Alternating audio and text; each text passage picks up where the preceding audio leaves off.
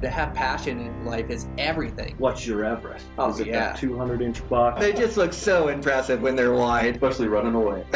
Welcome to this week's episode of Eastman's Elevated. It's like a think tank for outdoor activity. Sounds exactly like my hunting. Just always thinking about it, always trying to evolve it and make it better. Here's your host, Brian Barney. Hey, what's happening, guys? Got a brand new Eastman's Elevated for you. So, this week on the podcast, I have on my friend Austin Bell. So, I met Austin at the Western Hunting Summit, and Austin is fairly new to Western hunting, but he's but he's hungry to to gain knowledge and to grow his skill set and to find consistent success on on backcountry elk. Uh, he's an absolute go getter, keeps himself in great shape and working hard. Uh, so he sent me a text and and had some questions relating to last year's hunting season and related to getting into elk consistently and and so I thought it'd be a great conversation to have over the podcast. He brings this fresh perspective where you know, it's been 25 years since I started bow hunting and, and went through some of these trials and tribulations in the beginning stages of figuring it out. And Austin's fresh to it now, uh, super intelligent, so he brings a great conversation. Uh, I really enjoyed it, and I think you guys will enjoy it too. I want to thank my sponsors for today's show. Uh, I want to thank High Mountain Seasoning. High Mountain Seasoning has everything for your wild game needs. Uh, I really like their jerky seasonings as they have all different flavors, and every one I've tried has been great. Uh, so, jerky seasonings, they got everything for snack sticks, everything for summer sausage. Uh, they got steak marinades. Uh, you name it, they have it. So, if you need to spice up your wild game a bit, uh, make sure to go check them out at High Mountain Seasonings. Also, I want to thank Swagger Bipods. Uh, Swagger builds really good bipods, like they're intuitive. So their their bipods are spring loaded, and so you can lean back and get tension back as you're shooting. You can also swivel on the top of the bipod. So if you have an animal tracking right or tracking left, you don't have to pick up your bipod and move it. Your rifle will swivel right on the top. It'll also swivel downhill, swivel uphill. Uh, they just make for a great stable platform for shooting. Uh, they've got multiple different products. They've got uh, their their bench rest, which is a smaller bipod that fits on your rifle. They've got their standard, uh, which is a 42 inch, which is good from a sitting, kneeling position, uh, or laying down prone. Um, and, and it's just a great sturdy bipod that mounts to your rifle. They also have shooting sticks that have the same spring tension loaded, same up and down, same swivel capabilities. So if you don't like the extra weight on your rifle, you can get their shooting sticks.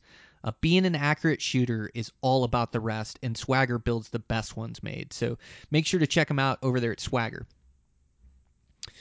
And with that, over at Eastman's, um, man, just working away. Uh, been getting some good podcasts here lately. Um, gosh, I'm I'm just finishing up an article now that's going to go in the new sheep issue in Eastman's Hunting Journal. Uh, it's all about extreme backpacking, building your kit and trying it out. Uh, really happy how this article is coming out. I gotta fine tune it and, and put my pictures together and turn it in here by the end of the week. But uh, I think it'll be a great article, and I've got some great projects coming up for Eastman's Bow Hunting Journal as well. So, um, yeah, check out the magazines, a subscription to it. Uh, it also gets you the MRS, which is the members research section, uh, which, if you guys listen to the podcast, you've heard me talk about it. it it's just a an absolute wealth of knowledge about uh, every different Western state and the, the tag opportunities it offers, uh, rifle seasons, bow seasons, success odds, three year success odds. Uh, and then they do a rating system and a rating as far as uh, access, trophy potential. Um, you know, there, there's so much information in there that helps to learn these Western states. And we also have uh, an internet research tool called TagHub that compiles all this this information data that's available through the internet, through your phone, or through your desktop and uh, I've been using that more and more to figure out where I'm applying. Like part of this, the this blue collar do it yourself, like the opportunities available for us working class guys is like drawing one of these these good coveted tags and then being able to research it and go down on our own and be successful. And so uh, I get my name in a lot of hats and uh, hoping to get lucky again this year on some good tags and some good adventures.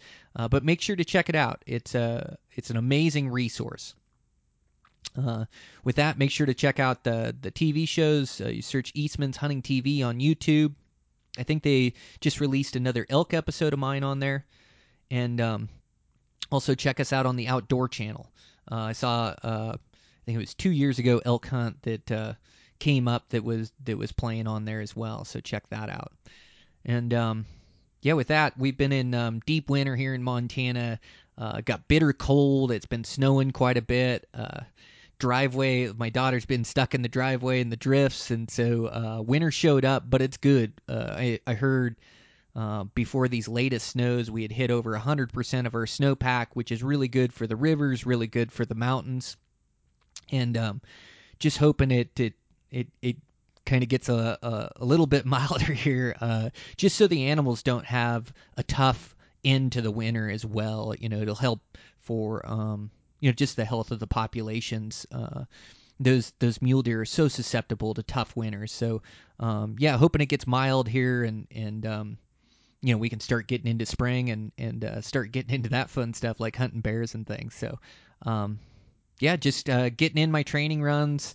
Uh, been skiing a little bit more because of the deep snow, but uh, finally it's kind of clear south of the valley. And gosh, I've been running through that snow. It's just a heck of a good workout so getting those in and shooting my bow and applying for tags and and uh, just getting ready for these springtime hunts. So super excited for season, as I'm sure you guys are too. But let's get into this podcast. This is a great one. So this is uh, Austin Bell. I'm your host Brian Barney. It's Eastman's Elevated. Here we go.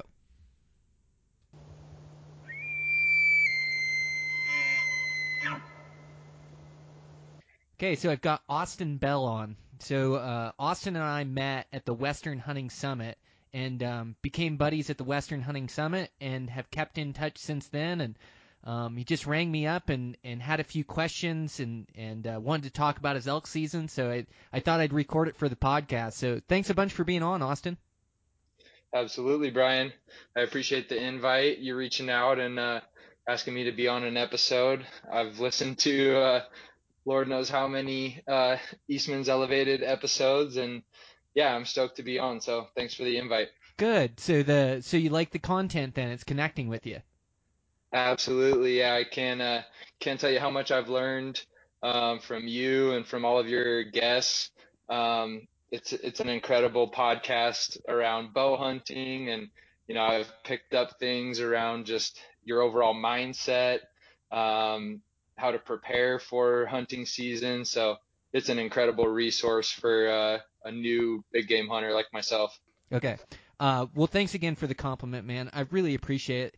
It's like this podcast is so wild. I'm so humbled by the support of it, and um, you know, like guys listen in, and you know, I feel like I've got friends out there that I've never met. You know, so it's like uh, you guys get to know me really well, and um, you know, and, and then I get a chance to meet and know you, like at that Western Summit.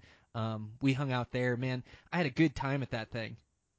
Yeah, yeah, absolutely. And um, you know, I can say for sure that being on the other end of this line, you know, I listened to your podcast prior to meeting you at the Western Hunting Summit, um, and, and felt like I knew you in a way before meeting you there. But then, you know, getting to hang out over that weekend and, and spend time on the mountain and spend time in the bow shop and in the classroom per se, um, you know, it, it connected those dots. And then now when I listen to the podcast, it, it feels like that much deeper of an experience. But you're right. You do have friends out there that you don't even know because these guys connect with you um, on many different levels. And, and yeah, that Western Hunting Summit was uh, an incredible event for me and just an awesome time. Um, can't recommend that that event enough. Uh, you know, the the Stealthy Hunter family, um, Ryan and Doc Hillary are are awesome. They put on an awesome event there, and then you know with with great guests like yourself and Mark Livesey and Cody Rich and I mean the list can go on and on, but that that event was phenomenal. Oh, it's killer to hear. Yeah, uh, Ryan is great people. Like everybody has there. He's just a he's a good person and um man, I'm just happy to be a part of it. Like it's a pretty cool deal. But yeah, that that weekend you came, I think um I think you were on the the first trip in there. Um but we saw a bunch of bears and I remember one night like me and you went down to go get water and um walked down to the creek and you're in really good shape as well. Like you used to be a soccer player, right? Yeah. Yep. Yeah. Played uh, played soccer my whole life. Yep. So so we did a, a a bunch of miles getting into camp with weight and things, and me and you went down to go fill water that night and walk down, and the sun's kind of setting, and we're way up in the mountains, and we drop down in the basin, and then see like this giant boar um, black bear that's working right up the draw towards us, like this spirit bear, you know, just like the one you'd really want to shoot too, and so we kind of knelt down, and that thing just worked right by us in the drainage and all the way up the drainage. Um, that was that was a pretty cool experience. Oh yeah, oh yeah, it was super cool. Um, you know, we saw a lot of game that day and over that weekend.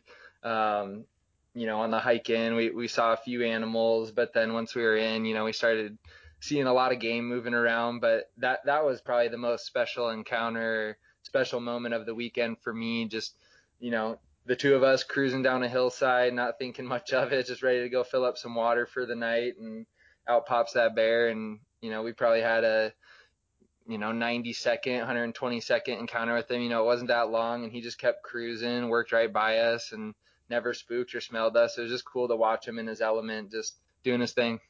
That was way cool. Yeah, a bunch of green grass down there, springtime. Yeah, it was fun. Um, that was yeah. probably my best encounter of any of the summits uh, as far as with critters. We did see, um, we hiked up on the ridge and did this big long um, hike uh, up on the ridge one day and hiked up there and found like seven bulls down below us, and one was a pretty good six point. So that was a pretty cool experience as well. But no, that that one stuck with me. But um, yeah, I had such a fun time there with you, and and uh, throughout the whole deal, like you're you're just trying to to further your learning curve and get better at this western hunting. Maybe give me some background to your hunting experience. Sure. Yeah. So um you know, I've grown up in a hunting family um, in some ways because I was introduced to bird hunting at a pretty young age by my father. Um, and I, I'm one of four kids, but I've got two brothers. Um, so growing up, you know, we did some bird hunting here in Colorado out on the eastern plains. Um, back when we started, it was, it still kind of is easy to get permission for birds.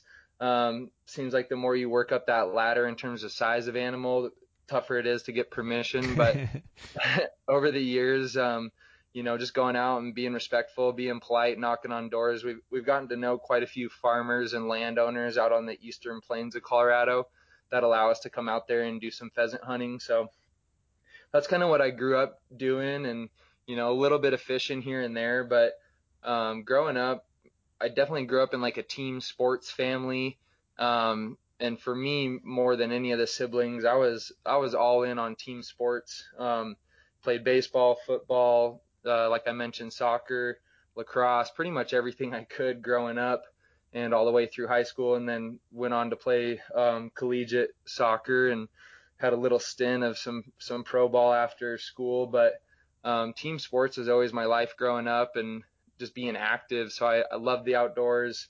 Um, you know, snowboarded, hiked, it, everything that comes with the Colorado lifestyle. So that was awesome. Um, and then once I graduated from college, um, you know, had all this energy from just being a lifelong athlete and training every day, um, having those off season and then season times where you're really ramping up training and preparing for something. And, and that kind of fell away when I quit playing competitively. And, um, I, would actually never had a, a, big game mentor or anybody who really nudged me in that direction, even though some of my uh, uncles and, and family members do some hunting. It wasn't really like a tradition per se that was passed down to me. I just had this interest in, in bow hunting and um, through listening to a bunch of different podcasts, um, as much as everybody gives the, the JRE show, the Joe Rogan podcast, some, some flack. Um, you know, I got to listen to guys like Cam Hanes and Adam Greentree and Steve Rinella on that show, and it sparked a fire in me to to want to pursue something like that. And um, then I was finally able to shoot my first compound bow. Um, uh, brother-in-law or my girlfriend's brother-in-law sh- shoot his bow one time and after I flung that first arrow I decided at that moment that I was going to save up and buy a compound bow cuz it was just so much fun and something I wanted to do. And uh, that was about 5 years ago. Um, so I've just been kind of on a DIY journey for the last 5 years trying to figure out what it means to to bow hunt big game animals. And um, at these early stages, not just bow hunt, um, trying to increase my seasons by getting out there during rifle seasons as well and, and just seizing opportunities. So I'm about five years in and uh, this past season, um, put a ton of time and miles in and ended up eating tag soup. But the year before that, I was I was able to harvest my first elk. I got a cow elk on opening day, so it was awesome to kind of complete that that portion of this you know the cycle of a hunter's journey and and finally haul meat off the mountain and then process it and eat it and and just feel that that full experience so i've been all in since the first weekend i went out elk hunting i had an awesome encounter with a, a big herd and a herd bull um, and didn't get a shot off but just that adrenaline and um, excitement and passion that that comes from being close to animals like that. Um, I've been absolutely hooked ever since, and it's all I think about now. How cool! You've got the sickness like the rest of us. I've got it for sure. well, that's sure. so cool that uh, sports is so good for kids. Those team sports, and there's so many good life lessons to learn there. And and I think um, you know it's it's good to be competitive as a kid and and um, to really find out what you're made of and and what your limits are and to push past that and I think that tra- transitions so well into hunting and and same for me is uh, you you not the exact same story but you know I hunted as a kid growing up and um, fell in love with bow hunting but I had those sports that occupied my time in high school and in wrestling. I was just all in on training for wrestling just year round and trying to accomplish these goals.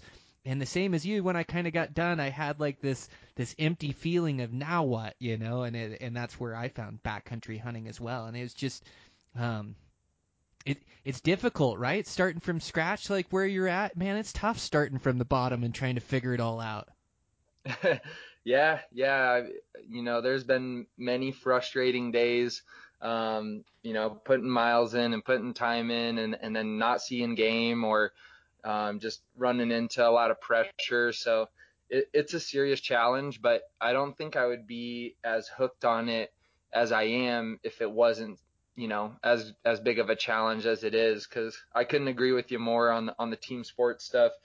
Um, you know, for kids, uh, develops character, develops discipline, um, creates accountability. Yeah. Um, so all those lessons, I think, really easily translate to the challenge that is big game hunting and bow hunting because um, I can apply lessons off the field to to so many different aspects of it for sure. Dude, that's so cool. That um that approach and mentality um and keeping a positive attitude and being able to cross those hurdles, that's such a major deal in hunting, isn't it? Yeah, absolutely. Yeah. I mean, you you have to stay positive, um, and you know you have to you have to learn from those lessons um, and and get better. And, and it's a you know you can a lot of people talk about how to cut the learning curve, but um, you know there's going to be a learning curve for everybody. Yes. And so it's it's all about just learning from your mistakes, improving every day, and and kind of trusting in that process. And that's what I try to remind myself of too, because you know not to make athletics the only thing we talk about, but um, those lessons of of you know working your butt off and then coming up short and, and having to go back to the grind to get better for the next time um, that's the process. That really is you know you show up and put the work in day in day out and eventually you find success in whatever you do if you're willing to to continue with that work. So that's what i try to apply to to my own pursuit of getting better as a hunter Good for you. Just the the perfect approach for western hunting and learning and um it is it can get frustrating at times, but it's always about getting back out there and putting in the work. Yeah, I can set it be- better myself. Um man, and I can I can see um you know, I think I called you yesterday. I was so impressed. I uh we connected yesterday and um you said, "Oh, I, I'm just getting done from a run. What about you?" And I said, "Oh yeah, I'm just coming off the hill. I just made my truck." And you go, "Oh, how far'd you go?" And I, I told you, I said, um, "Oh, I did five or six, and I I did do a thousand vert to be fair, but uh, then I asked you, and you go, "Yeah, I did ten and a half." And um, it's not too many guys that I call that outwork me during a day. well, yeah, I don't know if it was, you know, outwork overall. Like I say, it's day in, day out. It's that consistency, and I know you bring that to the table. So yesterday was a big day for me, but generally when I hit those those double digit mile days, the next day is uh recovery day, lots of mobility exercises, stretching, icing, recovering, um, and then lots of arrows too. So for me, it's just it's each and every day you have to put in that work in one way, you know, in one way or another. Some days it's long miles, other days it's a intense circuit or something, but no, I and yesterday was a pretty flat day for me too. So you start throwing some ups and downs in that, and and that's a totally different game. So I used to get a lot of vert in when I was living out in Montrose, and and now I'm back in the Denver area. So I, I push it out a little bit more and and get some of those longer flat runs in. Well, and and my point was is that um, you're putting in the work even when nobody's watching. You know, it was like we, Eh, you know, you you didn't even know we were going to talk yesterday. I don't even think we made plans to talk. I think I called you when I got back from my run just to connect. we had talked about a week ago or so, but um, yeah, my point is is that you're you're putting in the work, you have the right mindset, and, and you're on that learning curve, and you're hooked on it. You're passionate about it, and like I think that's like the perfect recipe to to find success in this game. And not that it's all about success; it's also about the enjoyment and the process of the journey, you know, and and enjoying that along the way. But man, I think you got the perfect recipe for it, and I think you're putting in the work, and you're going to see, you know, nothing but success in your future. So man, it's just awesome. Yeah, thanks, Brian. I, I, appreciate the kind words and encouragement, man. And yeah, I, I do love the grind. You know, I, I have fallen in love with the grind that it takes to achieve success in, in life, whether it's athletics or the professional world or, or hunting or whatever it is. Um, you know, I, I love to test myself and push my limits and get a good sweat in and, and grind and hurt and then, and feel better afterwards because of it. Cause I don't know. For me in my brain, it, it feels necessary to put in that work, even if it does hurt or even if it, you know, doesn't feel good. Not doing it feels worse for me. So it's like a necessity. yeah, that that's absolutely right. And it's it's it's paying your dues. It's putting in that work every single day to get better at what you love to do. You know, that's the way I see it. You know, whether it's shooting my bow or whether it's running those miles, I'm trying to get better for 2021. You know, you got to stay hungry and like I, I'm happiest when I have that passion and drive in my life. You know, same as same as what you have, that passion to get better. Um, man, I, I think that's such a, a big key to see the bigger picture and just like like one run isn't to make the difference. If you added it all up and one run is to make the difference between me being successful or not successful this season during archery season after a bull or whatever it is, it's not to make the difference. But it, it's that accumulative that's it's that day in, that day out, and it's not only that, but it's that those lessons you talked about, that self discipline, making yourself do it. You know, it, it's also easy to give in on a hunt. You know, but if you make yourself do it, you you tend to to to build that mental toughness and that drive to where when it is hunting season, you know, there's no sleeping in or there's no giving in early or no hiking to the top of that mountain because heck, I've been training for 365 days for this thing. You know, it's like I'm I'm ready to cut these legs loose and go for it. And and and when you are in good shape like that and you have trained like that, it's amazing what your limits actually are in the mountains. Yep. Yeah, and I would say that this past season was probably the first time um, where I really felt the the payoff of of the work that I've been doing, even even though I wasn't able to fill my tag. Um, you know, being a new hunter, you know, I've had plenty of days uh, in those early days, especially of of giving up early or not getting after it early in the morning because of bad weather or something. And like we talk about, it's like that lack of work feels a whole lot worse than doing the work.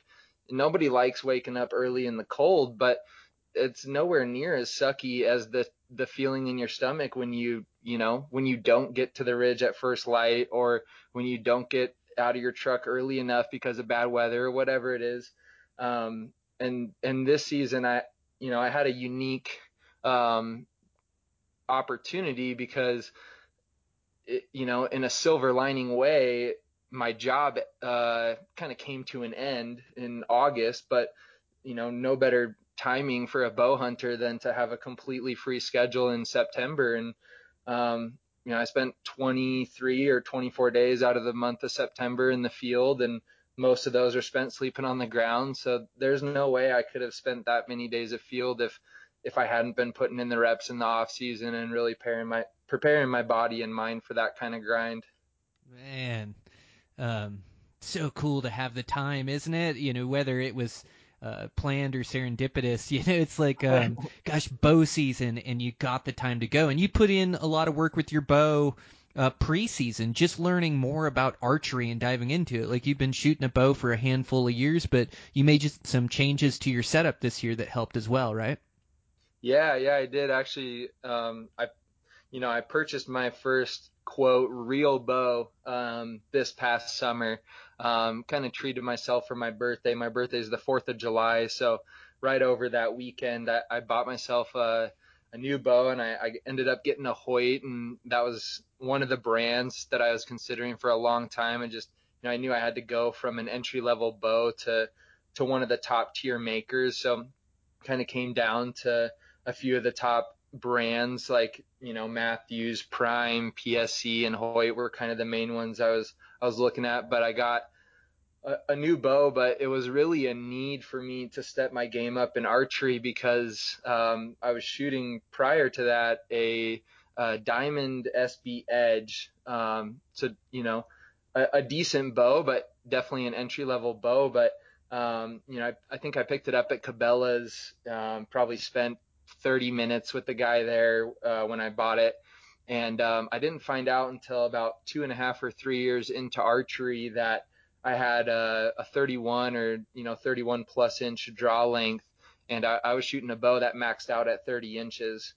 Um, and so, you know, in order for me to to really be an accurate archer and execute good shots, which you know I kind of knew in my mind and in my body what needed to happen in order to shoot a good shot, but I was limited by kind of crunching into that draw length. And you and I actually talked about that a little bit at the Western Hunting Summit. And um, yeah, getting that new bow and finally feeling really, really comfortable in my setup was a game changer for my confidence for sure. Man, so cool. Yeah. Um, so shooting good, worked hard coming into season, and then you have this time off and um, 20 some days to hunt in September, and um, you really like to elk hunt, right?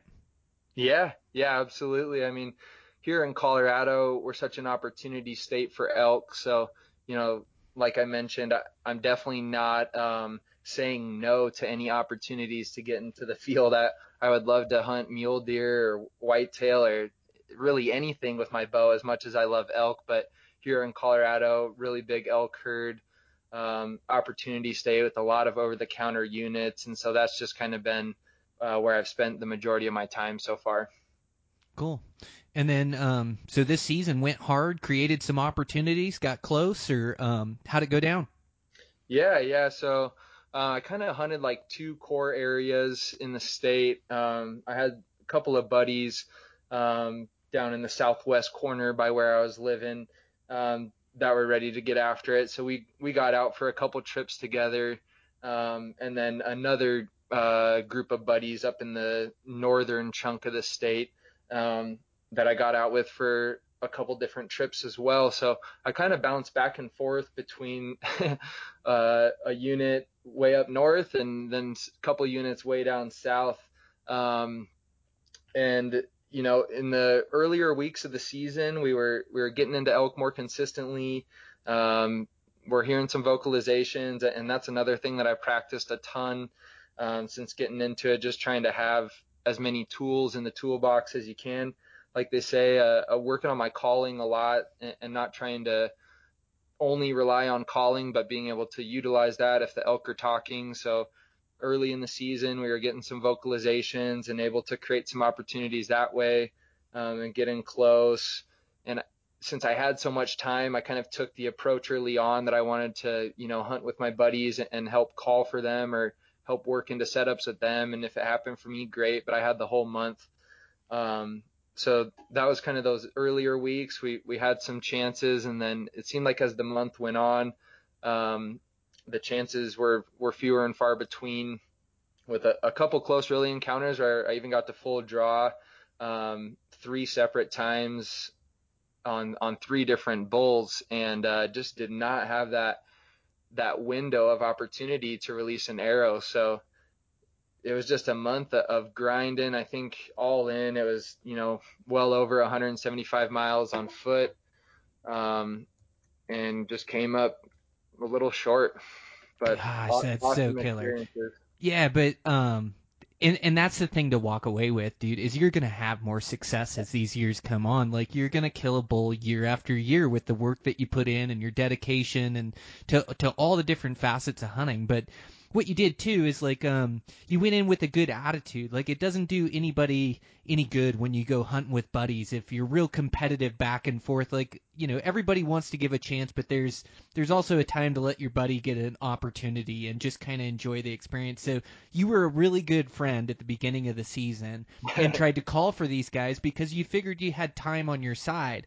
And the thing about elk hunting in the rut is that elk hunting in the rut, like these spots are timing when they really come in and they're really breeding cows or when they're in the public land, sometimes like they're in the mountains and then, you know, as it gets to post rut, they come out of the mountains and come down to private where you can't chase them or it seems like every elk spot I hunt, they're so nomadic that it's almost like timing when it's good. And so when it was really good hunting, you were doing a lot of the calling and trying to help your buddies be successful and had some close calls. And then as it got towards the end of the season, you know, they, they, they weren't as easy to find, weren't as easy to get on. And, um, and then that one opportunity you had, like, um, you think the whole season like all you need I just need to get in bow range of a bull. I just need to get close. And then you get into bow range and you realize that's only half the battle. Like getting a shot at those things is the other half of the battle. They never stop moving. They never give you good angles. They're always on the other side of the herd. Like they just have a knack for making the right moves, you know? So good on you for drawing back three times and letting down and not flinging like a, a big mistake with elk. It's so exciting and so thrilling and they're bugling and sometimes you finally have one in range and you come back to full draw and he starts walking and you panic and loose the arrow you know like that's that that's a beginner move that happens or even a uh, a move that an experienced hunter can make as well. You know, you just like panic, but but you kept your cool, and I'm I'm surprised you didn't kill that bull with that approach uh, of waiting for that right angle. But like I say, it's it's only half the battle getting close. Like those things, getting a shot, and whether it's mule deer or elk or whatever it is, they just have a knack for for not quite giving you that opportunity. Or you'll hear guys say all the time is, I just needed him to take one more step. You know, full draw, his vitals were behind the tree. One more step, you know, and it's it seems like those bulls just have a knack for making the right moves and and leaving us hunters heartbroken with needing one more step or whatever the case, you know. yeah, yeah. I mean, looking back on it now, you know, the heartbreak is is that much more real. Whereas in the moment you feel it, but if you've got time, you're like, all right, let's keep going, you know. And that that's kind of what I try to think about in the field too. Is is just taking wins when you can get them. You know, did, did we get that bull to to call back, and did he come in? Um, or or did we learn something there? Like that that's a win. And um, you know, at the time in the field, I you know I I take those wins, learn from them, and keep going. And I was actually just texting a buddy earlier today about uh, a guy on social had posted about killing his first bull on like the first hour of the first day of Colorado season. And it was a huge, really nice bull. And um, this guy's been reaching out to me as he's a, a new archer and we have a couple mutual friends, but I told him I walk around the woods just repeating to myself, um, it can change at any moment. It can change at any moment because, you know, I, I just, I feel like if I keep that mentality and I, you know, I take those wins and learn from them and, and eventually it'll click, eventually it'll come together, or eventually it will change at any moment, and I'll, I'll be positive and I'll be ready to to capitalize on it. Oh, I guarantee you will. It's coming. Yeah, no, that's exactly right. Like it's uh, you have to be almost an internal optimist, you know. Um, and, and once you Yep. get a few animals under your belt too, you just start to believe. You start to get confidence, and even when a hunt's not going my way, or I'm down on days and I can't even find any animals, I still have this belief that I'm gonna find a critter and gonna put a good arrow in him. And a lot of times, if I keep putting forth effort, it's amazing what happens. You know, like two days in the future, a day in the future, even like you say, the next hour, something can come together. But man, you have the perfect attitude. That's exactly what it is: is taking those wins when you get them. It's Yeah. um, like when I, you know, and you have to enjoy the process of hunting. It's just, it's not all about the big bull at the end of the rainbow or the cow or the the buck or whatever it is. You know, like like sure that's nice and that's the trophy or that's the the the goal at the end of the day. Um, but it's taking those wins along the way, and and it's like like for me when I get a good stock on a buck and like I was just down hunting the desert down there and I got this really good play on this buck. I had him at 44 yards. Uh, he slipped me. He left the does, went up, started rutting another doe. I got another close encounter with him and it didn't work out. I didn't loose an arrow. I had my buddy on the vantage point that that watched the whole thing, and we're in day three of the hunt, and I, you know, I got it so far to hike back to him now, like down and up these canyons and get back, and it was just like, man, that was the best. That was like worth the price of admission. It was worth the whole drive down here, 20 hours. It was worth the money, the gas, the tags. Like, man, that was it. Like that. I, you know, I had this close encounter with him, and to me, like that's the fun of it. And and once you know it, just relax and keep hunting hard, and eventually get an opportunity at a real nice dark horn buck and put a perfect arrow in him. But I was having fun and enjoying it the whole time, and I think it is taking those wins, like you say, of, of having a bull answer back, or taking those wins. Uh, gosh, we hiked in here and we thought it was going to be good, and we found bucks in here. Like it is good. That's a win. You know, I got a stock today. You know, uh, getting a stock is how I'm gonna kill one of these things, and if I can get you know, a stock a day or a stock every other day, like that's a win, you know. So I think you're right. It's taking those wins, learning from the losses or the mistakes, and man, they're just gonna happen. Like those, they have such good instincts and they're so keen. Like, you know, their their whole job is to pick up predators and to live up live another day, you know. And so like, um, you know, even with the best laid plans and the best hunting skill in the world. I still fail a lot. It just it's just part of the game, you know. So you got to be able to like swallow that and take that in and not let it ruin you, which you obviously obviously haven't. You're still on that learning curve. And man, just take those wins where they're at and try to keep learning and getting better. And eventually, it just starts coming together. It starts clicking, just like you're saying. Yep, yep.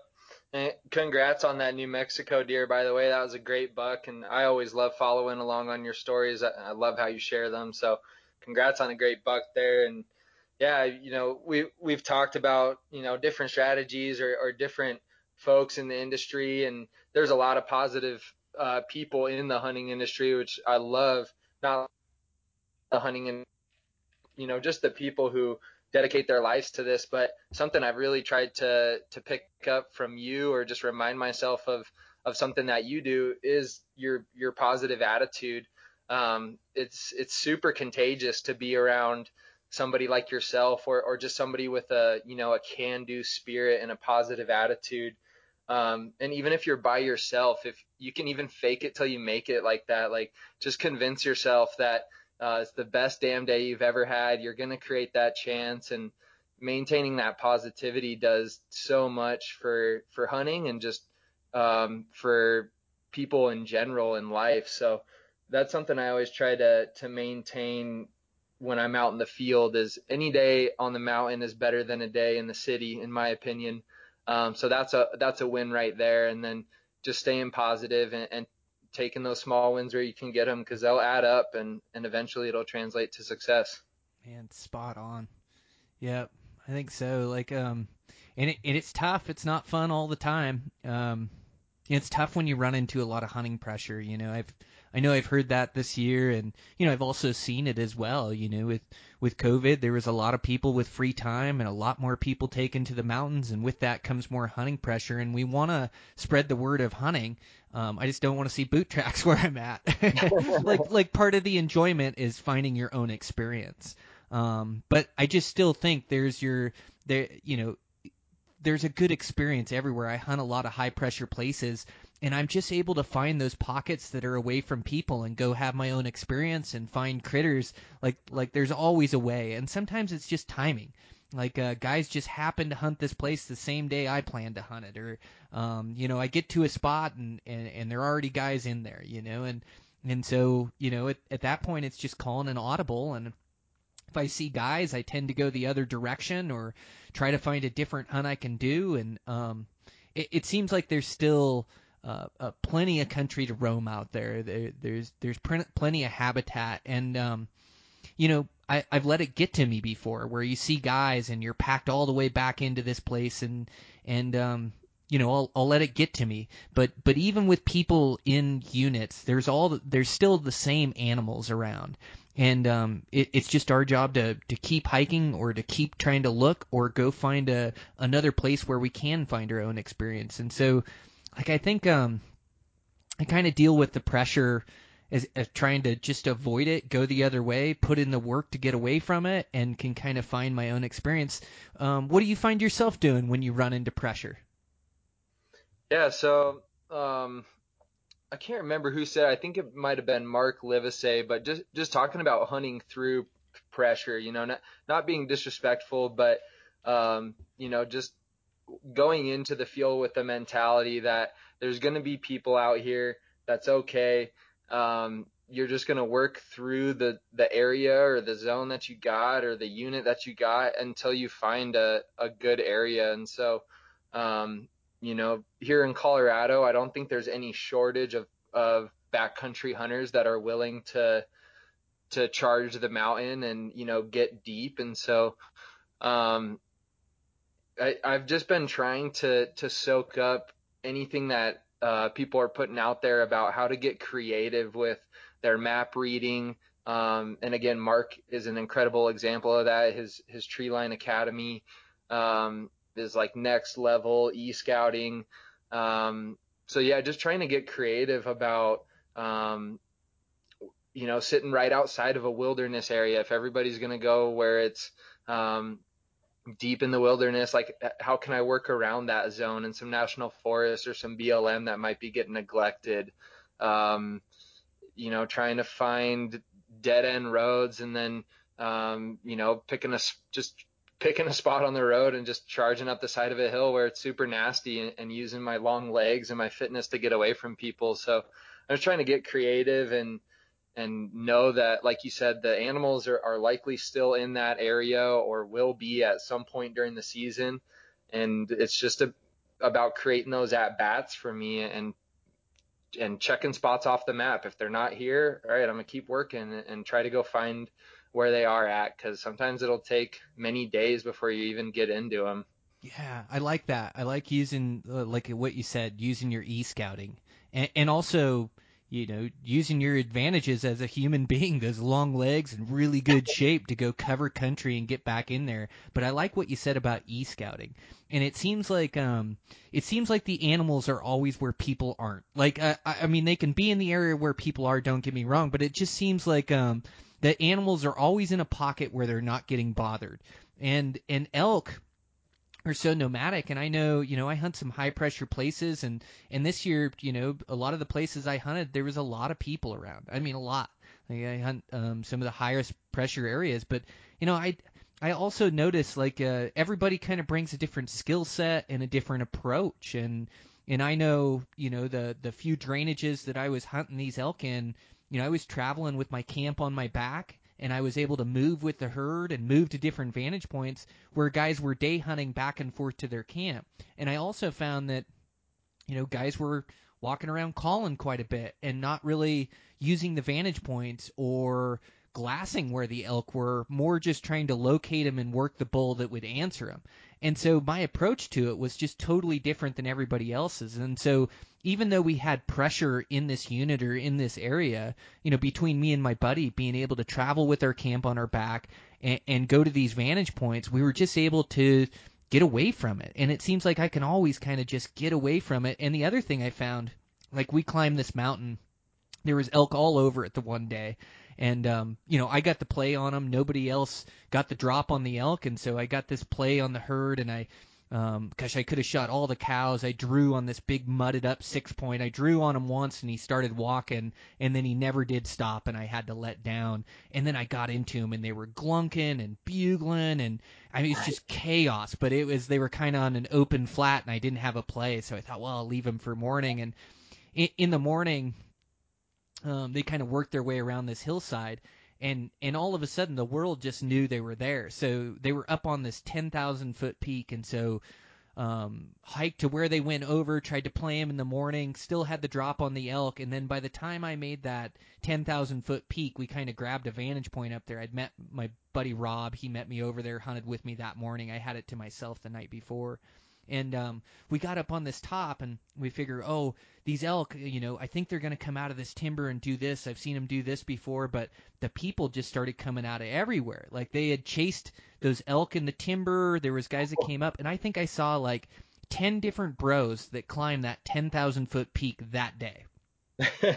like 10 different guys you run into and just go, "Oh, hey, how's it do- how's it going?" Like walk up to the same shaded tree up on the top of this 10,000 foot peak. It's like and we had to start from, you know, it's like 3500 feet of elevation. Like it's a big go. And I mean, I I'm seeing guys from from all over the place, you know, that come up and and so, you know, finally I told Rob, I said, man, I don't think these elk are still in here. I, I think they worked them through this timber and they called at them and they side hilled over and they did this deal. And so we're trying to figure out what we're going to do. And there's still guys sitting on the top. But I said, man, it's early in the, you know, it's 11 o'clock today. I don't think guys are going to sit up here all day. You know, they didn't bring enough water. They can't camp up here. They have a camp. Like they're going to sit up here for a couple hours and they're going to go down. And sure enough, that's what happened, and it left me and Rob sitting on this vantage point for evening. And sure enough, we found where all these elk went, joined up with another group of elk, and now they're just rutting in three drainages, and there's nobody around because it's the evening and nobody stayed up there all day. So now we've got the drop on them, and there's nobody hunting these elk that are in these drainages. And and we went down. I was close that night. Gosh, I I had this bull in bow range, and he ended up um, getting downwind of me and finally blowing. But we had a stare down for 10 minutes where he was in bow range. He was just kind of quartered towards me, and I just didn't feel comfortable with the shot. Just too much angle. And then Rob was close. He was close on a bull. And anyways, the point of my story is is that like um, nobody hunts the same ways, and and and not that you know I've got the the most hunting skill in the world, but at the same time I uh you know my hunting knowledge like I sometimes I give guys too much credit or feel like maybe they're hunting my style when they're not. You know, their style is to to bugle through the timber, get one to answer, work that bull and shoot it, and they pro- they might have a chance at a bull doing it that way that day. But my play is different on those elk, and, and my play happened to be unique between the 12 guys or 10 guys that were up on that hill that day, and so you know we still got into elk. But just a little story about pressure that I that I think's funny because not everybody's hunting your style or your techniques or your tactics you know that that they can even though there's pressure around they're not really running your deal or your program so just something i learned this year that i picked up no I, I love it brian i learn from you every time you share a, a hunting story so I, I soak it all up but i think uh, something that kind of uh, perked my interest there is just you talking about different styles and, and something that I've kind of realized looking back on this past season is you know, identifying areas of strengths and areas of weakness um, that I have as a hunter. And, you know, I, I just said something that I think is a strength of mine is my physical fitness and my ability to cover ground.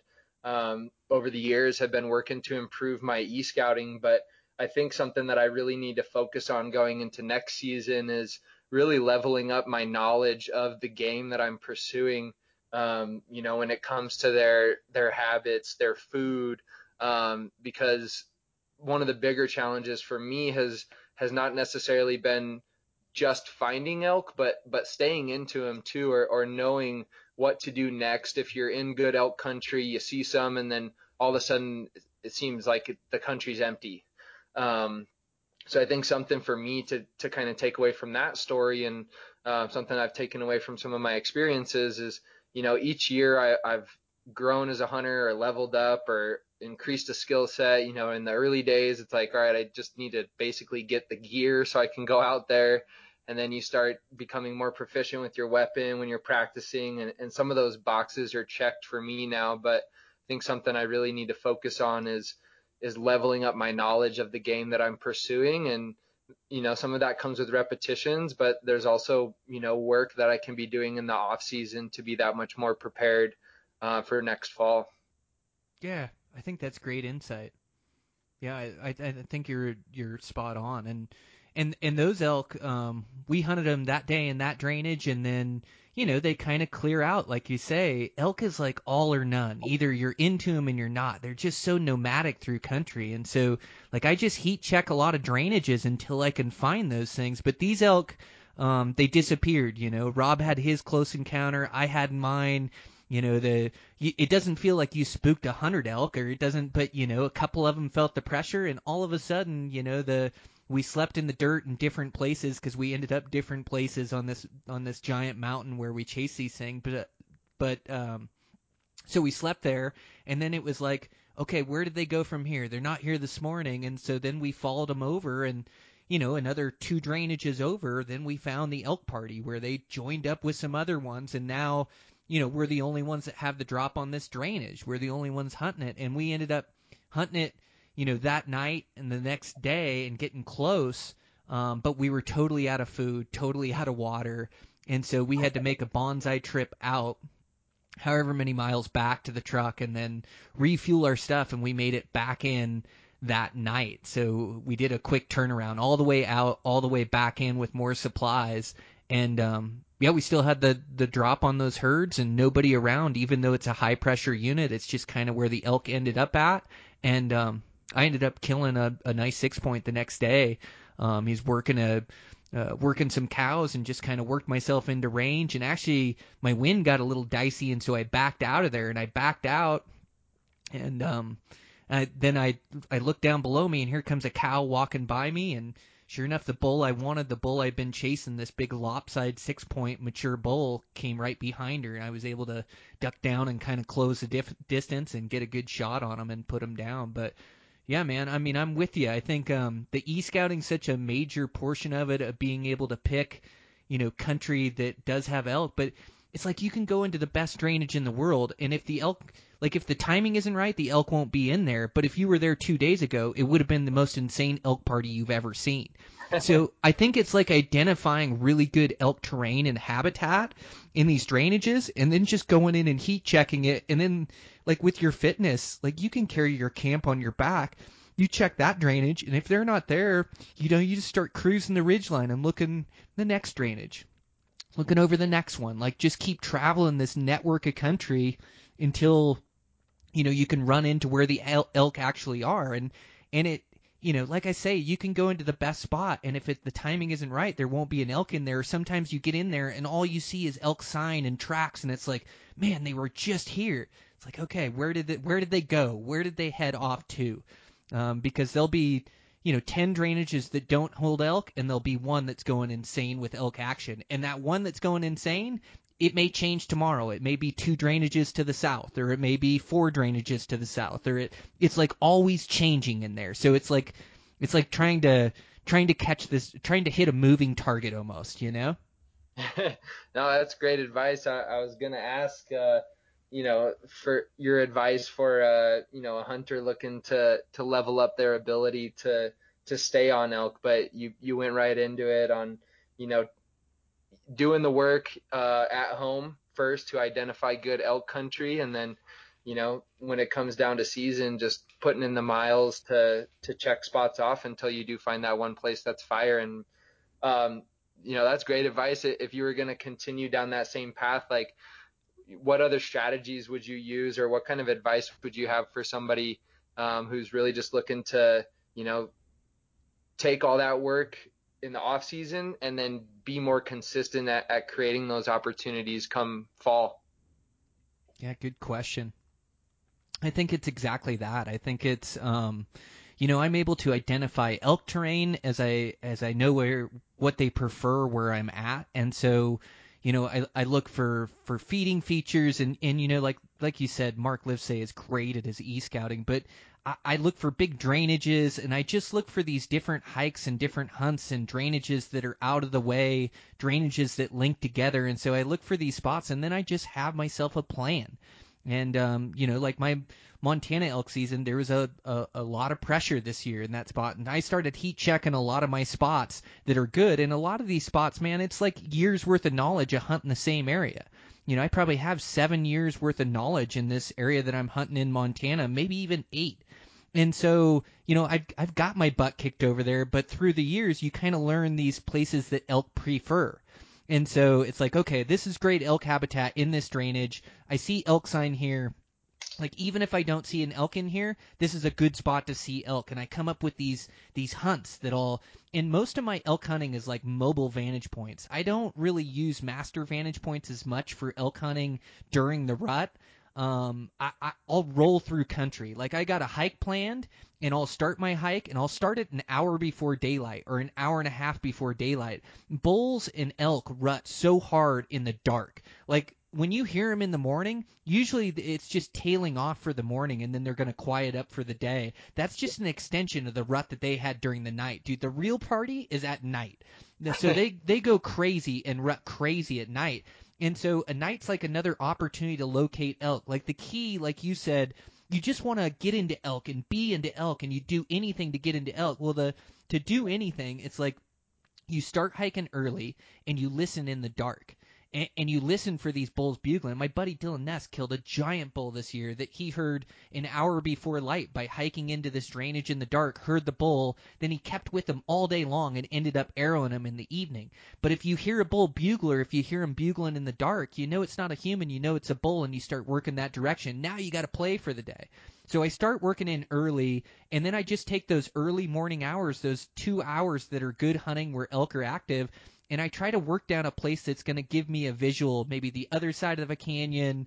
Uh, maybe I'm working a ridge line that'll give me looks down different basins. Anything that's going to get me a look at a lot of different country. And I just hike in the morning, and, and I hike hard, and I put on a lot of miles. And then once I'm done with my morning hunt, if I don't have a play, then I'm definitely going someplace else for evening and, and I'm going to go do the same thing in the evening. And now in the evening, when I finish my hunt, I'm going to walk out in the dark.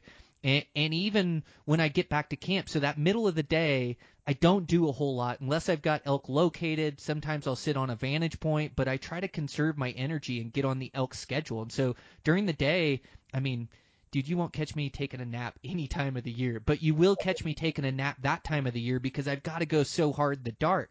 So I'm making the most out of my morning hunts and out of my evening hunts, and then even in the dark at night, like I'll go hike to the edge of drainages, or if I'm hunting road systems, I'll drive that road and I'll get out and I'll listen.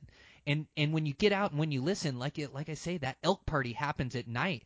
And and a lot of times, you know, I'll just listen over a drainage and all of a sudden I'll hear a couple bugles. Well, now I got to play for the morning. You know, now I know where some elk are and I'm going to dive in there in the morning and now I'm actively hunting those elk. And the more I can be hunting elk and making plays and trying to kill one, just the better my chances of getting an arrow in that thing. So the same as you, I'm always trying to keep myself in elk uh, I have a maze of places that I've e-scouted, and even this year, that Montana bull that I ended up killing, it was a place I e-scouted. I had never stepped foot in there. It was a place I wanted to go. I made sense of it that I had ran into elk a couple drainages over, and I thought they were filtering into this big, vast drainage with no roads in it, and so it was a place I always wanted to go. And exact same thing. I just took off down that thing for an evening hunt, got down to the bottom, and um, glassed up some some cows and I thought, God, there's got to be a bull there, and saw a little raghorn five, and I thought, God, that can't be the herd bull. It's middle of the rut, and pretty soon, just the widest, biggest bull comes out to go chase these cows, you know, and starts rutting these cows, and he's just a giant. And um, now I got him all to myself, and I'm in the middle of this drainage that I just hiked in in the evening just to heat check. Had never walked in there, and and now I got him, and I hunted him that night and couldn't really make a good play on them with the ways the way the winds are. Went back in the morning, located them around the corner. Wasn't ready to go all in as they were feeding in the bottom, so I just kind of kept there, kept my wind right, and then he started working up the canyon. I was just going to follow him to his bed and try to get a play, but they worked around a corner where, you know, I could I had a good wind and could get over the top and so that's what I did and came over the top and caught that bull like rutting a cow over there and able to put a, a good arrow in him and kill him, ran right over the hill and died and it's like a a perfect dream story, but you know, that night I mean, I was just, you know, the night before and that, you know, that morning I knew there was an elk in there, but the night before, man, I was just making a hike into country, just heat checking it. Never been there. No, that's great. You got me fired up for for elk season, man. your your positivity is so contagious, like I said. Um, but no, I actually uh, kind of tried that strategy for, uh, for the first time this year of, of checking some different spots at night. Um, and uh, right at the start of the season, actually, we, we spent about three days in a super high elevation spot and just found a ton of old sign and nothing was fresh. So we ended up relocating like the other side of the range, went in at a lower elevation spot and, uh, you know, hiked way back in. And that night there was a rut party right around us and woke up to, to bugling bulls all around us. And, and that was one of the days where we actually had a close encounter and, um, I definitely think I'll be utilizing that strategy more in the future. As as tough as as it is to uh, you know be on the top of a ridge at, at midnight or one or two in the morning or whatever, it um it it was beneficial for me this year, and I think I'll definitely be looking to utilize that again. Yeah, that's the key is just to keep yourself in elk. If you're in elk long enough, you'll get an arrow in one. You know, you just gotta keep trying to get into them and make things happen. You know, keep trying to find them. But I think that's a lot of the skill of elk season is just, um, like you say, like constantly putting yourself in elk and giving yourself a chance. Yep. Yeah. Yep. Yep. So like I just make a plan for those drainages you're going to hike and just stick to your plan and you hike one drainage, you know, you pay attention to sign and what you see in there and make sure that you're hiking you know the best spots at the prime times? Because during the middle of the day dude you can walk into the best elk spot in the world in the middle of the day and not see an elk and think it's junk and leave. You know it's just it doesn't tell you much in the middle of the day. Those elk they just get to cover so hard and, and they can tuck and cover. I mean i've had a 100 elk around me or 150 or the most insane day of elk hunting and by 10:30 11 o'clock in the morning you can't find an elk again until 4 or 5 o'clock you know? And so uh, you have to be in those spots at the right times to see if there's elk in there. And um, yeah, so I think it's just picking those spots, hiking in and heat checking, and then trying to get yourself into those elk and keep yourself into those elk. Yeah, that's great advice. No, I, I learn from you every time you uh, you sh- share your stories and experiences. So even if I've heard the same story or the same point several times, it's it's about you know getting those reps in, learning every time. So I love it, man. I'm fired up for elk season. yeah, me too. I'm ready to go hunt them as well. Yeah, elk are pretty fun and pretty thrilling. And like you say, you've got a great opportunity being there in Colorado as a lot of over the counter units. It's almost um you guys almost have too many elk. Like it's almost a problem trying to pick where you're going to hunt or what unit you're going to choose. Yeah, yeah, and, and I think, you know, that's been part of my challenge as well is finding, you know, different areas cuz you know, I don't have the family experience of, going out to a camp that family's been going to for a long time or, or um, you know, I, I don't have that experience here. So I've basically just been picking a spot on the map um, and trying to figure it out. So, you know, I put a lot of work in in the off season, um, even boots on the ground, getting in and scouting, especially when I moved out to the southwest corner. Um, to area of the state that's that's known for elk hunting. So I would have my bag packed up just about every day at work, and as soon as as soon as that uh, clock hits five, uh, I'm out there putting boots on the ground and trying to physically scout. But um, you know, it's for me, it's just about getting out there again, learning each and every time I go out there. And, and getting better, but I've hunted new units um, just about every single year, except for my first two years. Um, but you know, each each day and each week and each month that I spend in those units, I learn them more and more, and and those will be spots that I can continue to develop my understanding of into the future. And I love the adventure too of going and checking out new spots.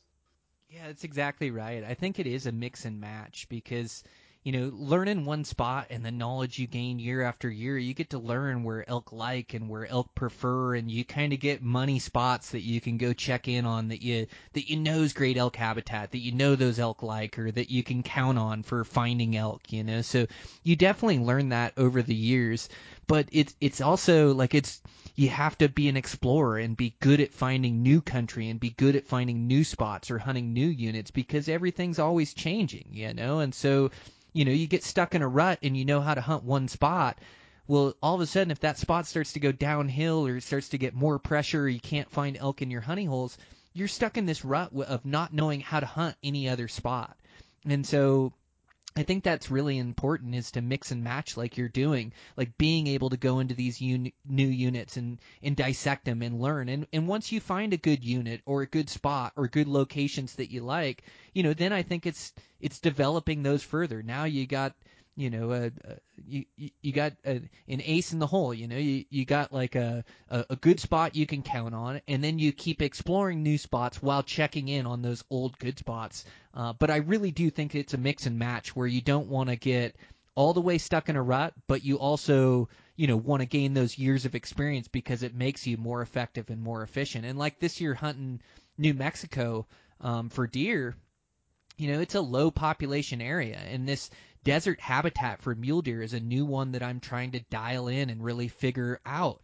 Like, uh, you know, I'd say my specialty over the years has been the high country stuff, is really learning that and getting good at that habitat, and then you know the the foothills or the badlands. Like i'm good at that habitat because i've been hunting it for years and know where the deer like and what they prefer. But these low population units and um, desert and i do hunt desert quite a bit uh, just that desert of the south i almost classify as a touch different you know with all the cactus and and really low populations. And and it's got me adapting my tactics a touch. And it it's um gosh, it's refreshing, man. It's like it's like good to have this challenge. And so go down there in low populations and like um like me and Marlon were talking about walking the washes, looking for sign.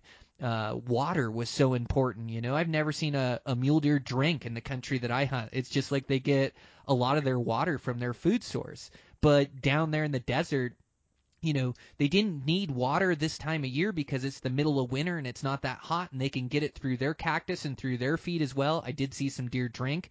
Um, but they have to get a drink every couple days. Or what I found is that the mule deer population had to exist around water. So even though I didn't see them drinking water every day, like this mule deer population or this pocket of deer would be around these water sources, and then you could go for five or ten miles and I couldn't find a deer. I couldn't e- I couldn't even find a doe on the hillside. There was nothing. And so like I'm trying to dial in these lower population units and and and and trying to figure them out in this in this uh, extreme desert environment and it's been really fun figuring them out but now like now that I have um I've started to focus on mule deer and like this year in that unit, now I've got a season under my belt. I've got a couple, two, three hotspots that produce for us really well. And, and then I can continue to learn by adding new spots to that. So I'm only going to get better at hunting this unit, especially now that I've got, you know, three good spots I can count on. And now I've got the flexibility and freedom to go find that fourth good spot or that fifth good spot. And once you have that many good spots to rotate and you're, you're looking over 30 to 40 does in each spot, it's just a matter of time before you turn up one of those big dark horned, heavy horned hammers, you know? And so, yeah, that's kind of the, the game that I'm always playing as well. Oh, I love it. I love it. And I love hearing you talk about the different adventures and challenges that you take on too.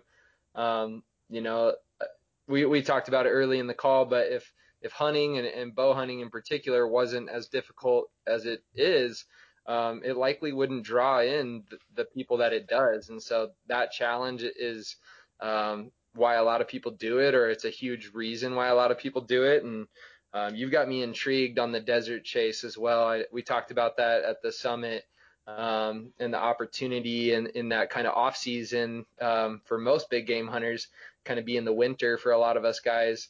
Um, and still being able to get out there and, and chase big critters with the bow. And I've got a really good buddy, my best buddy from school, um, lives in, in Phoenix. And so I'm, I'm kind of scheming and plotting with him to use his place as home base to, to potentially get out there. I think next year we're going to put a date on the books for, for 2022 and, and get out and chase some mule deer out near him. Oh man, awesome. Yeah, you won't regret it. Just like you say, it's um, you know, the the challenge is really fulfilling and and just the adventure in our lives that us blue collar guys can can go have this super adventure in the mountains and in the desert. And it's um it, they're just the prettiest places on planet earth. And and then you get to go like you were talking about the grind. Like i just love it. I love sleeping in the dirt.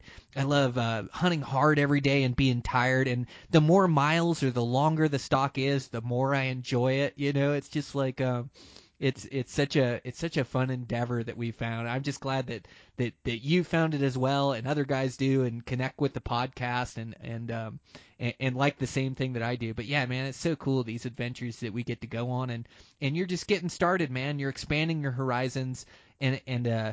I have no doubt you're going to see nothing but success, man. You just got the right attitude, the right approach. You're putting in the work, so uh, I think this is your year. Heck yeah, man. Smiles and miles, baby. That's what I always say. Smiles and miles. Yeah. but no, I appreciate the kind words, Brian. Uh, something that was was pretty cool for me too, going up to that Western Hunting Summit, um, because I, you know, I don't have like a mentor per se here in Colorado that I'm learning from on a regular basis. Um, but getting to go up there and be surrounded by um, some of the top level hunters, um, it was in a way um, you know, it, it kind of confirmed some of what I was doing because a lot of the times I go out in the woods and I don't know if I'm doing something right or doing something wrong until I, you know, do it wrong and learn from it. But spending time with, with guys like yourself and, and all the great folks who were at the summit, um, you know, kind of confirmed like, uh, you know, I am doing some things right. I, you know, I, I hear these things on a podcast. I go out into the field and I try to implement them and been doing that for years now. And so I was like, all right, I've got a decent foundation here. I'm doing some of the right things. And if I just keep at it and trust in the process, then that consistent success is bound to happen because I'm willing to work until it does.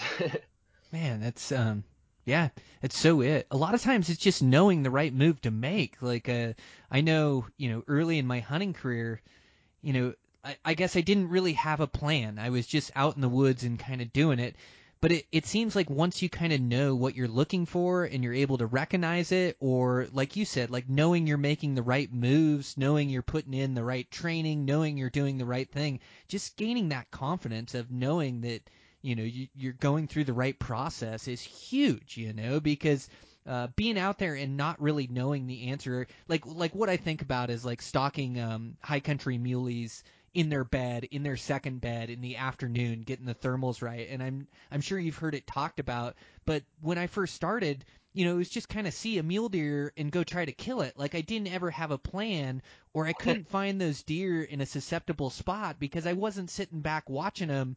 You know, I was just kind of I was just kind of finding them and making plays and screwing things up and I wasn't getting anything right. And once I I started to go, okay, no, I need to get high percentage opportunities and in high percentage on these deer. No, I'm just going to watch them because now I've got winded so many times and I know I can't move in when these these winds are moving around. So I'm just going to sit here and watch and then you know watching them move to their beds and then go okay now I can get the wind right now you know my approach is so good on a bedded buck because I know they're going to stay still. I'm not going to get there and they're going to be gone. Like hunting them in, in that style like it like it's all these lessons that I had to learn to where now you know I know the right moves and I know what I'm looking for on mule deer. And and elk is more of a mobile stock and I know that I've got to get the wind right but you know I'm going to be aggressive and go get into them and then I'm going to take what they give me. And and I'm not going to give myself away. I'm going to keep shadowing the herd until I see that spot where I can get in there and get into range. Or maybe that won't happen and I'll shadow him to his bed, but I'm going to wait till he gets up tonight and comes out in that feeding feature and I'm going to try to stick him there. Or, you know, seeing a bull bed down and now it's like, okay, he didn't disappear in the thick cover. Now I see him bedded in the open and I see where his cows are. Now I can hunt him like a muley buck in his bed and I know he's not going to leave and I can really take my time. But I, I think there's there there's a real important point that you made there, Austin, about like knowing the right moves and gaining confidence in that. I think that's like a real key to success is, is having a game plan, like knowing what you're looking for and then capitalizing on it. And and I think you're right in that process of, of where you, you you're doing a lot of the right things, you're doing all the right things, and you're putting in the time and effort, and you're learning from your encounters, and you're getting better pro- in improving exponentially at this point. You know, your learning curve is skyrocketing, and it's just putting all those things together and putting that arrow in that good bull. And um, man, you're a hero. yeah, no, thanks again, Brian. I appreciate the kind words. Sometimes it, it does take uh, you know somebody else just kind of hyping you up a little bit or instilling some confidence in you. Um, and you know, I, I get that from from different parts of of my life, whether it you know is the physical grind or uh, the professional success or success in my relationship or family values, whatever it is. But you know, when you can connect with other people that that share a passion for something like bow hunting and the challenge, and then you know hear somebody like yourself just say, you know, hey man, keep at it. You're doing a lot of the right things. Um, it, it's great to hear. So I appreciate you, you know, chatting with me and and sharing some words of encouragement like that. Yeah, no worries. My pleasure, man. And uh, anytime. I really appreciate you like sharing our conversation on the podcast. I just like um, you know where you're at in your journey. I think it's so beneficial and helpful for guys, and it's helpful helpful for me to hear your challenges as well. You know, and and and be able to relate to them. And and so I just really appreciate you being open and willing to come on the podcast. You're so well spoken and working so hard. Like I, I knew you'd be perfect for it. But thank you. I appreciate you. Oh yeah, absolutely, Brian. I like I mentioned, I've gotten so much from this podcast, so much from the hunting community. Um, I'm only five years into this thing, and I'm, I'm fully obsessed. So, um, love what you do, man, and stoked that we're able to connect. And you know, so glad I was able to meet you in person at the Western Hunting Summit, and hope we can uh, hang out in person sometime again soon. Um, but yeah, you know, thanks for the invite. Thanks for for being a such a great source of knowledge for for somebody like myself, a new hunter like myself. Yeah, man, my pleasure. Um, you got my number. Um, I consider you a friend. You call me anytime or text me or whatever comes up. Um, happy to help anywhere I can in your journey. So, uh, yeah, man, thanks. Great podcast. Heck yeah. Thanks a bunch, Brian. Keep Okay. doing. All right. Take care. All right, guys, that's a wrap. Fun conversation with Austin. Um, I just thought it it brought such a unique perspective uh, to the podcast and, and and a great conversation to have. So uh, Austin, he's putting in the work and working hard to build that skill set to find that success, and there's no doubt in my mind that he's going to find it. Um, so yeah, it's it's um it's a fun journey, and I I um it, it made me remember back to, to when I started and how challenging things were and and um, gosh making a lot of mistakes along the way but you know that's bow hunting or that's hunting in general. So uh, uh, you're uh, you're bound to fail and it's just how you learn from it and how you pick yourself up and attack again. So fun conversation. Thanks again to Austin for taking the time and being on and also being open to to having that conversation on the podcast as well. So I appreciate him. Uh, appreciate our sponsors, all of them, uh, for this episode. Uh, thanks to Swagger Bipods, and also thanks to Hi Mountain Seasoning. And uh, thanks to you guys for uh, downloading and listening to the podcast. Um, I really appreciate the support. And uh, yeah, we're just going to keep this thing rolling. Um, got some good episodes coming up, and and uh, line up some some more good ones, and try to get you guys pertinent information for the time of year we're in. Um, so yeah, that's the goal. So keep working hard on that. Make sure to check out uh, my other podcast if you're into fly fishing, Eastman's Flycast. Um, you also check out uh, Eastman's Wingman. Todd Helms does that podcast, and um, yeah, everything we do over there at Eastman's uh, magazines and the videos, and always putting out good content. So, um, yeah, man, appreciate you guys um, getting ready for spring bear boy that'll be a bunch of fun and and um, yeah just getting my name in some hats here and doing my research and my my due diligence uh, uh, where i can draw and trying to find some good spots and some good locations for some good adventures so uh, training hard and trying to pull the trigger on as many of these things as i can fit in Uh, it's just so fun in the fall when hunting season gets here to be able to cut loose and go for it.